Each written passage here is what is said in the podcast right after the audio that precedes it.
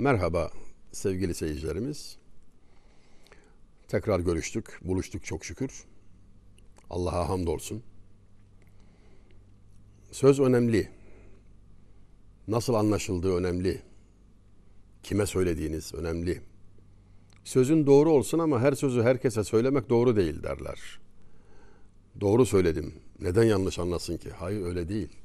Söyle işte bir arıza vardır kullandığın kelimeler isabetsizdir. Muhatabın aynasında öyle görünmüyordur ve maksadınızın tam zıddı ortaya çıkabilir. Ne söylerseniz söyleyin, asıl söylediğiniz muhatabın anladığıdır diyor Hazreti Mevlana. Asıl olan o. Acaba o nasıl anlar? Ona nasıl söylemeliyim? Muhataba göre sözün ayarının yapılması lazım. Çünkü karşınızdakinin aklına göre hitap edin diye de bir işaret vardır. Bir tavsiye vardır. Emir vardır. Akla göre hitap etmek önemli. Bir dostum bana, genç bir dostum, şöyle söylemişti. Abi etkili konuşmak nasıl olur yani muhatabı dinletmek, başarılı konuşmacı olmak filan nasıl olur diye genç bir sunucu arkadaştı. Mesleğinin gereği olarak soruyor yani. Bizden bir şey alabileceğini düşünerek soruyor tabii. İçinden geldiği gibi konuş dedim. Düşündü biraz. E, öyle yapıyorum dedi. öyle yapıyorum dedi. Yani benim bu sözümden şunu anlamış. Numara yapma, samimi ol, içinden geldiği gibi konuş manasında. Evet onu kastediyorum elbette ama dahası var. Dedi ki öyle yapıyorum. İçimden geldiği gibi konuşuyorum. Ben de artık tamamlamak zorunda kaldım. E içini doldur dedim yani. İçinden geldiği gibi konuş ama için boş ise ne olur? E, sözlerinde boş olur. Bir fayda hasıl olmaz. Yani e, bilgisiz konuşabilirsin yeter demek değil bu. Bilgi şart. Öğrenmeli. Konuşacağı sahada dersine çalışmalı. Sunarken artistlik yapmamalı. Yani buradaki kavram sizce malum. Numara yapmamalı yani. Efendim sunilik, yapaylık, böyle yapmacıklık içerisinde olmamalı. Çünkü karşınızdaki insan alim olsun, cahil olsun, köylü olsun, kentli olsun samimiyeti anlamakta hiç gecikmez. İnsanların bu hususta anormal bir kabiliyeti var. Görünmez antenler var. Hemen keşfediyor. Samimiyeti teşhis ediyor. Buna göre bir puan veriyor. Eğer samimiyetsiz diye kodladıysa, sizi samimiyetsiz gördüyse, öyle hissettiyse kepenkleri indiriyor. Ne söylerseniz söyleyin artık fayda sağlamaz. Kellim kellim la yenfa der eskiler. Söyle söyle hiçbir faydası yok manasında. Esasen mesaj sizsiniz. Bu nokta önemli. Yani verdiğiniz mesaj, kullandığınız kelimeler, onu söyleyiş tarzınız, edebi kurallara uymanız falan değil. Bizatihi sizsiniz mesaj. Yani siz karşıda nasıl bir etki bırakıyorsanız, onlar size ne diyorlarsa, sizin değeriniz onların gözünde neyse mesajınız odur. Sözler hep o çerçevede anlaşılır. Daha da ilerisi, daha da net ve ilerisi değil ama daha da net ifade edelim. Ağızdan çıkan kulaktan döner. Kalpten çıkan kalbe gider. Samimi olmak esas. En büyük güç samimiyettir. İçten olursanız, bir art niyet, bir art hesap, bir hesabilik olmaz. Samimi biçimde inandığınızı ve yaşadığınızı anlatırsanız muhataba elbette tesir eder. Hedefini bulur. Söz şifadır ama söz aynı zamanda zehirdir de insan kulağından zehirlenir. Ne olmak lazım? Sözün arkasında durmalı. Ehli olarak söylemeli. Meşhur hikayedir bilirsiniz. Meşhur bir kıssadır. İmam-ı Azam Ebu Hanife Hazretlerine çocuğunu getiriyor. Hasta bir çocuğu var. Kadıncağız çocuğunu getiriyor. Bakıyor ki imam teşhisinde yapıyor. Anlaşılıyor onun bal yememesi lazım bir süre. Balona dokunuyor. Fakat bunu söylemiyor hemen. Diyor ki çocuğun annesine sen şimdi bu çocuğu götür. 40 gün sonra gel. Kadıncağız biraz şaşırıyor bu işe pek anlamıyor ama yerine getiriyor. Uzakça da bir mesafe gidiyor. 40 gün sonra tekrar geliyor. Bir git bir gel epey zahmet tabii. Ve sadece şunu söylüyor. Çocuğunuzun bal yememesi lazım. Allah'ın izniyle kısa sürede şifa bulacak. Kadın sinirleniyor tabii. Patlıyor. Diyeceğiniz bundan ibaretse niçin 40 gün beklettiniz bu kadar uzun bir yolu da hem gittim hem geldim hayli zahmetli oldu diyerek sitem ediyor. Hazretin cevabı şu. Ben o gün bal yemiştim. Kendi yaptığım bir şeyi başkasına yapma diyemem. Dersem faydası olmaz. O gün ben bala perhiz ettim. O gündür bugündür yemiyorum. Bünyeye giren bir gıda maddesi 40 günde çıkar. Baldan eser kalmadı vücudumda. Şimdi rahatlıkla size diyebiliyorum ki çocuk bal yemesin. Verilen örnek gerçekten çok etkileyici, muhteşemdir. Uç bir örnekle görüyorsunuz 12 asır geçiyor, dillerde dolaşıyor. Alınacak ders ise şudur. Yapmadığını söylersen etkili olmaz. Her birimizin zamanımızda özellikle çocuklarla ilgili, çocuklarımızla, torunlarımızla ilgili şikayetlerimiz var. Dertlerimiz var. Anlaşamadığımızı söylüyoruz. Onu çok duyuyorum. Yani birçok akranımdan duyuyorum. Ortak dili bulamıyoruz. Anlaşamıyoruz. Bakıyoruz arka planında çoğu kere bu durum var. Kendin tatbik etmiyorsun, uygulamıyorsun. Sadece nasihat ediyorsun. Yani hak edilmemiş bir biçimde yani yapmadığın bir şeyi söylüyorsun. Çocuk da bunu görüyor. Hissediyor, anlıyor ve sizin sözleriniz onda yani af buyurun ama faydalı olmadığı gibi rahatsızlık da verebilir yani.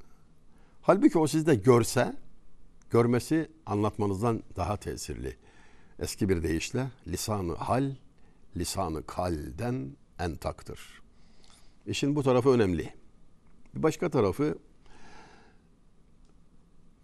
yumuşak söylemeli bir defa.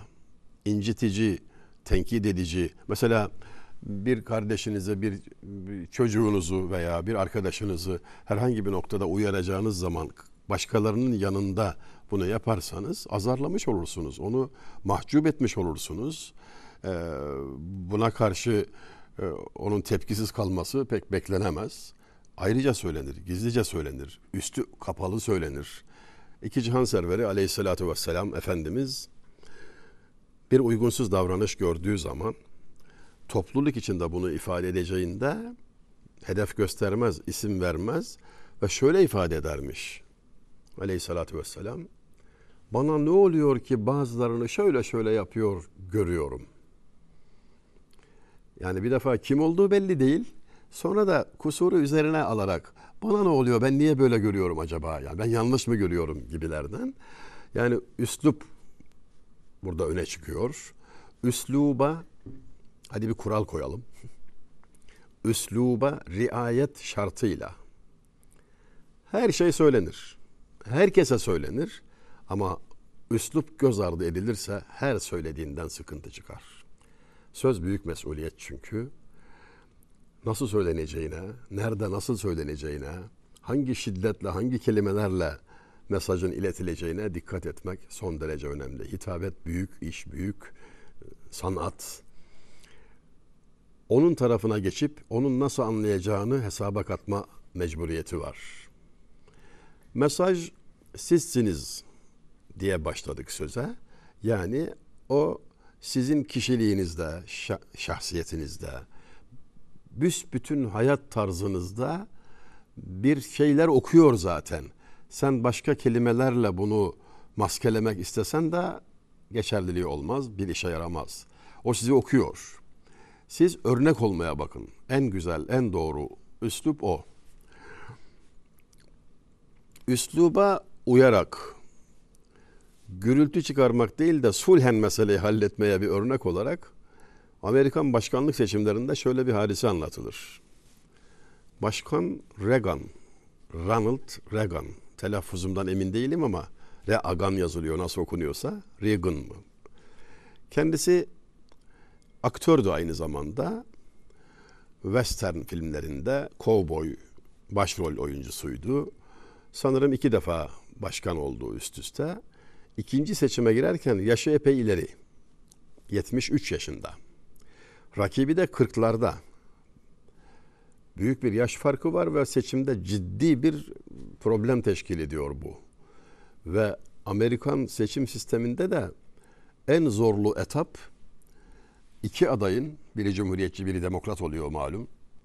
Karşı karşıya televizyon ekranında seçmenin önünde verdikleri bir imtihan var.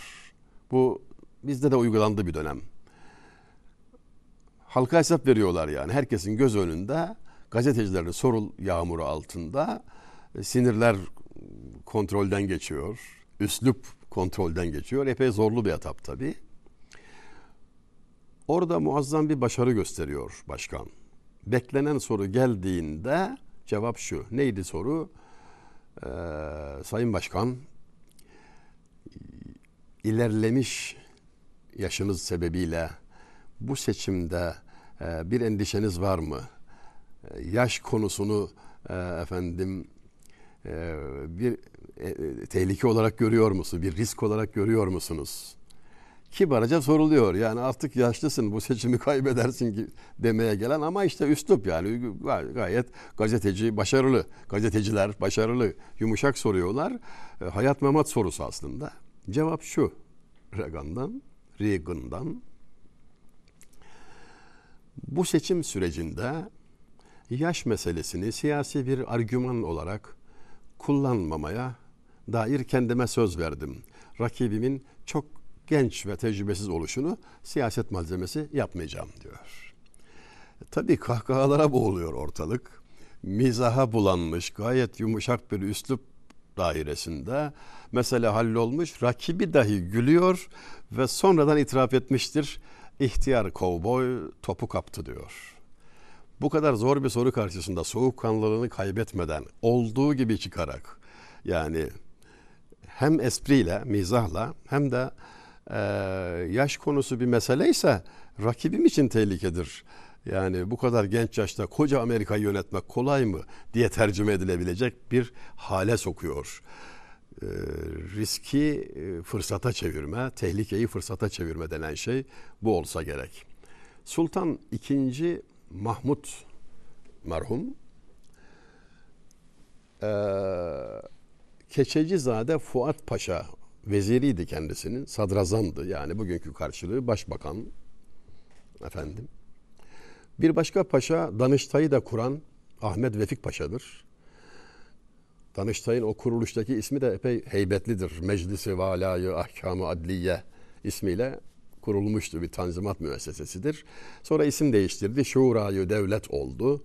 Bir daha isim değiştirdi. Devlet şurası oldu ki ben o isme yetiştim. Çocuktum adı buydu. Sonra Danıştay oldu. Yani bildiğim kadarıyla dört ismi var. İşte bunu kuran, bu kuruluşu yapan çok başarılı bir bürokrat Ahmet Vefik Paşa.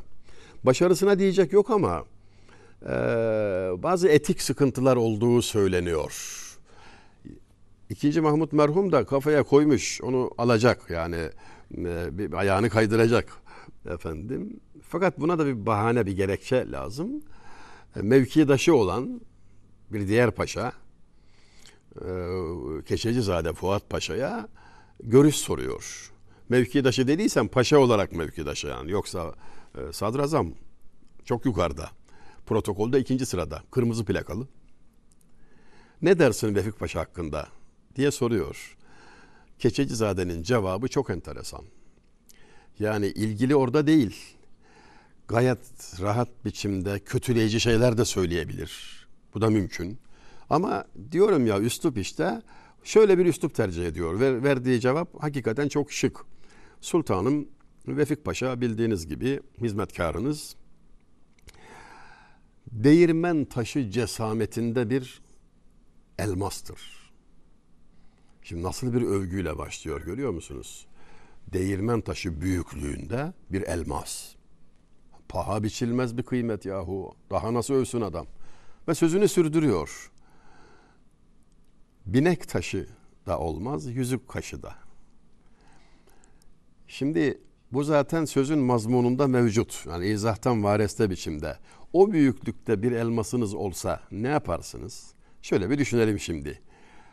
60 kilo olan ağırlığında şöyle yerden 40-50 santim yüksekte bir elmasınız var.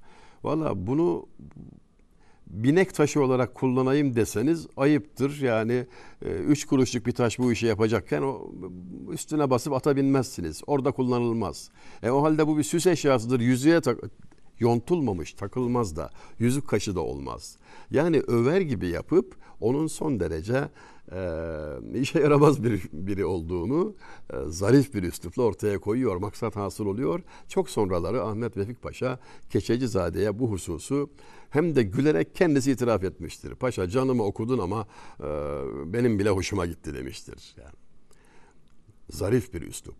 Yani söyleyeceğiniz şey ne kadar ağır olursa olsun bunu mizaha bir efendim üsluba e, büründürerek, ambalajlayarak söylemenin avantajı büyük.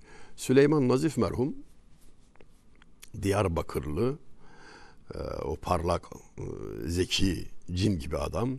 Babası Said Paşa, Diyarbakırlı Said Paşa çok önemli bir tarihçi, şair, mutasavvuf e, ve üst düzey bürokrattır önemli bir e, kişi tarihimizde. Yeri gelir ondan da bahsederiz inşallah. Süleyman Nazif onun oğludur. Yani Diyarbakırlı Said Paşa'nın oğludur.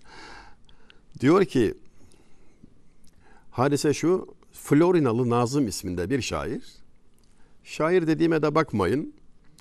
Yani e, şairimsi, müteşair der ölelerine eskiler. İbnül Emin Mahmut Kemal İnal Florunalı Nazım'dan bahsederken aslında pek kabiliyetsiz değil yani güzel şiirleri de var ama yani hakka riayet etmiyor. Telif hakkına saygı göstermiyor. Başkalarının şiirini de kendisininmiş gibi efendim yayınlıyor hatta filan diyerek e, intihal veya ne bileyim evet intihal tabi yani e, ayıp ediyor tarzında bir e, işareti vardır. Bir gün Süleyman Nazif'in bir şiirini kendi adıyla neşrediyor. Florinalı Nazım. Olmayacak bir şey. Şair güçlü, muktedir, çok beğenilen bir üstad ve onun şiirini siz göz göre göre kendi imzanızla yayınlıyorsunuz. Olacak iş mi? Adamı döverler. Gözler çevriliyor Süleyman Nazif'e. Dergide yayınlanmış. Acaba ne yapar şimdi? Neye benzetir o adamı? Çok ağır sözlerle rezil edeceğini tahmin ediyorlar. Hayret Süleyman Nazif'ten çıt çıkmıyor. Bir ay geçiyor ses yok. En son birisi dayanamıyor. Ya üstad göz göre göre adam şiirinizi çaldı. Bir şey demeyecek misiniz? Cevabı şudur. Ben kendisine hayır dua ediyorum. Şaşırıyorlar. Nesine hayır dua? Valla aklına bu gelmiş. Benim şiirimi çalmış. Altına kendi imzasını atmış ehli zaten bilir bu şiir kimindir. Onu kimse Nazım'a yakıştırmaz. Bize ait olduğunu erbabı bilir. Fakat şunun için hayır dua ediyorum. Allah'tan aklına gelip de şöyle bir şey yapmamış. Kendisi bir şiir yazaydı ve altına bizim ismimizi koyaydı işte o zaman mahvolmuştuk. Şimdi muhatabı dövmenin, söz ile hizaya getirmenin bu kadarına da pes doğrusu. İşte o zaman diyor ben mahvolurdum diyor. Onun berbat mısralarının altında benim ismimin bulunmasını düşünebiliyor musunuz? Uykularım kaçıyor diyor. Allah'tan onu yapmamış diyor. Üslup meselesi yine Süleyman Nazif'in şöyle bir nüktesi meşhurdur. İkinci Abdülmecit, halife ikinci Abdülmecit Cumhuriyet'in kuruluşundan yaklaşık 17-18 ay kadar da sonra bile e, halifeydi. Sıfatı buydu yani e, en azından kağıt üzerinde. Cumhuriyetle beraber hilafet devam ediyordu kaldırılana kadar. Son halife de ikinci Abdülmecit. Abdülmecit merhumun elini ısırmış. Ahırda bir at. Şimdi geçmiş olsuna gidiyorlar. Giden heyetin içinde Süleyman Nazif de var. Halife Hazretleri geçmiş olsun efendim filan. Herkes bir şey söylüyor gönül almak için. Hayvanlığı tutmuş diyor birisi. Atı diyor siz diyor mazur görün diyor hayvanlığı tutmuş. Orada tavırlarından hiç de hoşnut olmadığı birileri de var tabi. Ve Süleyman Nazif'in tamamlama cümlesi tam şanına münasip. Yok yok demiş. İnsanlığı tuttu da ısırdı. yani hayvan diyor böyle bir saygısızlık yapmaz, sahibini bilir. Yapsa yapsa bunu insan yapar. Atın insanlığı tutmuş, o yüzden sahibinin elini ısırmış diyerek artık kimlere gönderme yaptıysa bu her zaman bize lazım olan bir üsluptur sevgili dostlar. Yani mesela tenkit edeceği kızını, gelinini, evde hizmet gören bir hanım kızı, azarlamak, bağırıp çağırmak yerine şöyle bir üslupla ona nasihat eden bir babayı, bir ağayı, bir konak sahibini düşünün. Fuzuli'den bir beyti kullanıyor bu iş için. Diyor ki onu karşısına alarak senin tek nazenine nazenin işler münasiptir. Nazeninsin diyor kızım. Sen değerlisin, güzelsin, kıymetlisin davranışların da ona göre olsun. Katıra cilve et demişler, çifte atmış. Ama sana yakışan bu değil. Orkideye katran damlatma, kendi güzelliğini, kendi değerini kendi elinle heba etme diyor. Yani azarlayacağı kişinin bile güzelliklerini, özelliklerini, değerini ön plana çıkararak ve yumuşak bir üslup kullanarak tenkit etmek için, rencide etmek için değil, bilakis onu kendisiyle yüzleştirerek utandırma yolunu seçiyor. İçinde bulunduğumuz çağda sizce de çok ihtiyacımız yok mu böyle bir üsluba? Adamın üstüne gidiyorsun pat diye tenkit ediyorsun. E al sana düşmanlık sebebi, al sana kavga sebebi. Karakolda biter yani. Ne olacak, ne kazanacaksın? Kazanılmış münakaşa yoktur der eskiler kazanılmış münakaşa yoktur. Diyelim kazandın, dostunu kaybedersin. Münakaşa dostla dostluğu azaltır, düşmanla düşmanlığı çoğaltır ve bir faydası görülmemiştir. Üslubu dairesinde incitmeden, kırıp dökmeden ama hakikatten de taviz vermeden. Şehzade 6-7 yaşında Boğaz'da gezintiye çıkmışlar. Lalası var. Lala nedir diye merak ederseniz günümüzde yaşam koçu dediğimiz şey yani aşağı yukarı. O çocuğa oturup kalkmasını öğretiyor. Yiyip içmesini öğretiyor. Konuşmasını öğretiyor. Birkaç lisan öğreniyor çocuk hatta yarın tahta çıkacak. Şaka değil ya. Kayıktalar üç kişiler. Kayıkçı Lala yedi yaşında şehzade. İstanbul Boğazı'nda seyir halindeler. Malum Boğaz'da giderken ya Karadeniz'e doğru gidiyorsunuzdur ya da tersi Marmara Denizi'ne doğru gidiyorsunuzdur. Başka bir alternatif yok. İki denizin arasında Boğaz. Seyir sırasında Şehzade Lalacığım Karadeniz'e doğru gidiyoruz değil mi diyor. Soru gayet net. Yani Karadeniz önümüzde, Marmara Denizi arkamızda değil mi diyor. Ve bu teşhis yanlış. Tam tersi. Ancak Lala'nın cevabı şu. Evet şehzadem. Dönüşte Karadeniz'e doğru gidiyor olacağız. Hem doğrudan ayrılınmıyor hem tenkit yok. Hayır, olmaz gibi ifadeler yok. Evet şehzadem, dönüşte Karadeniz'e doğru gidiyor olacağız. Sözler içinde böyle Türkçe kelimeler arasında böyle kavgaya sebep olan kelimeler vardır. Ama diye başlarsınız mesela. Ancak dersiniz. Fakat dersiniz. İşte bu ifadeler daha önce söylediklerinizin hepsini çizip atan şeylerdir ve kavga sebebidir. Ama yerine ve tavsiye ediliyor. Katılmadığınız bir görüşe doğru söylüyorsunuz ve deyip kendi görüşünüzü söylüyorsunuz. Ona refakat ediyor gibi, onun yanında gibi, karşı çıkmıyor gibi ama aslında tam tersi bir görüşü de ifade edebilirsiniz. İncitmeden bir yol tuttuğunuz için de başarılı olacaksınızdır. Velhasıl mesaj sizsiniz. Öfke yok, kabarmak yok, kibir yok. Tevazu ile, karşıdakine saygı ile, tatlı dil ve güler yüzle meseleyi çözümlemek var. Vesselam.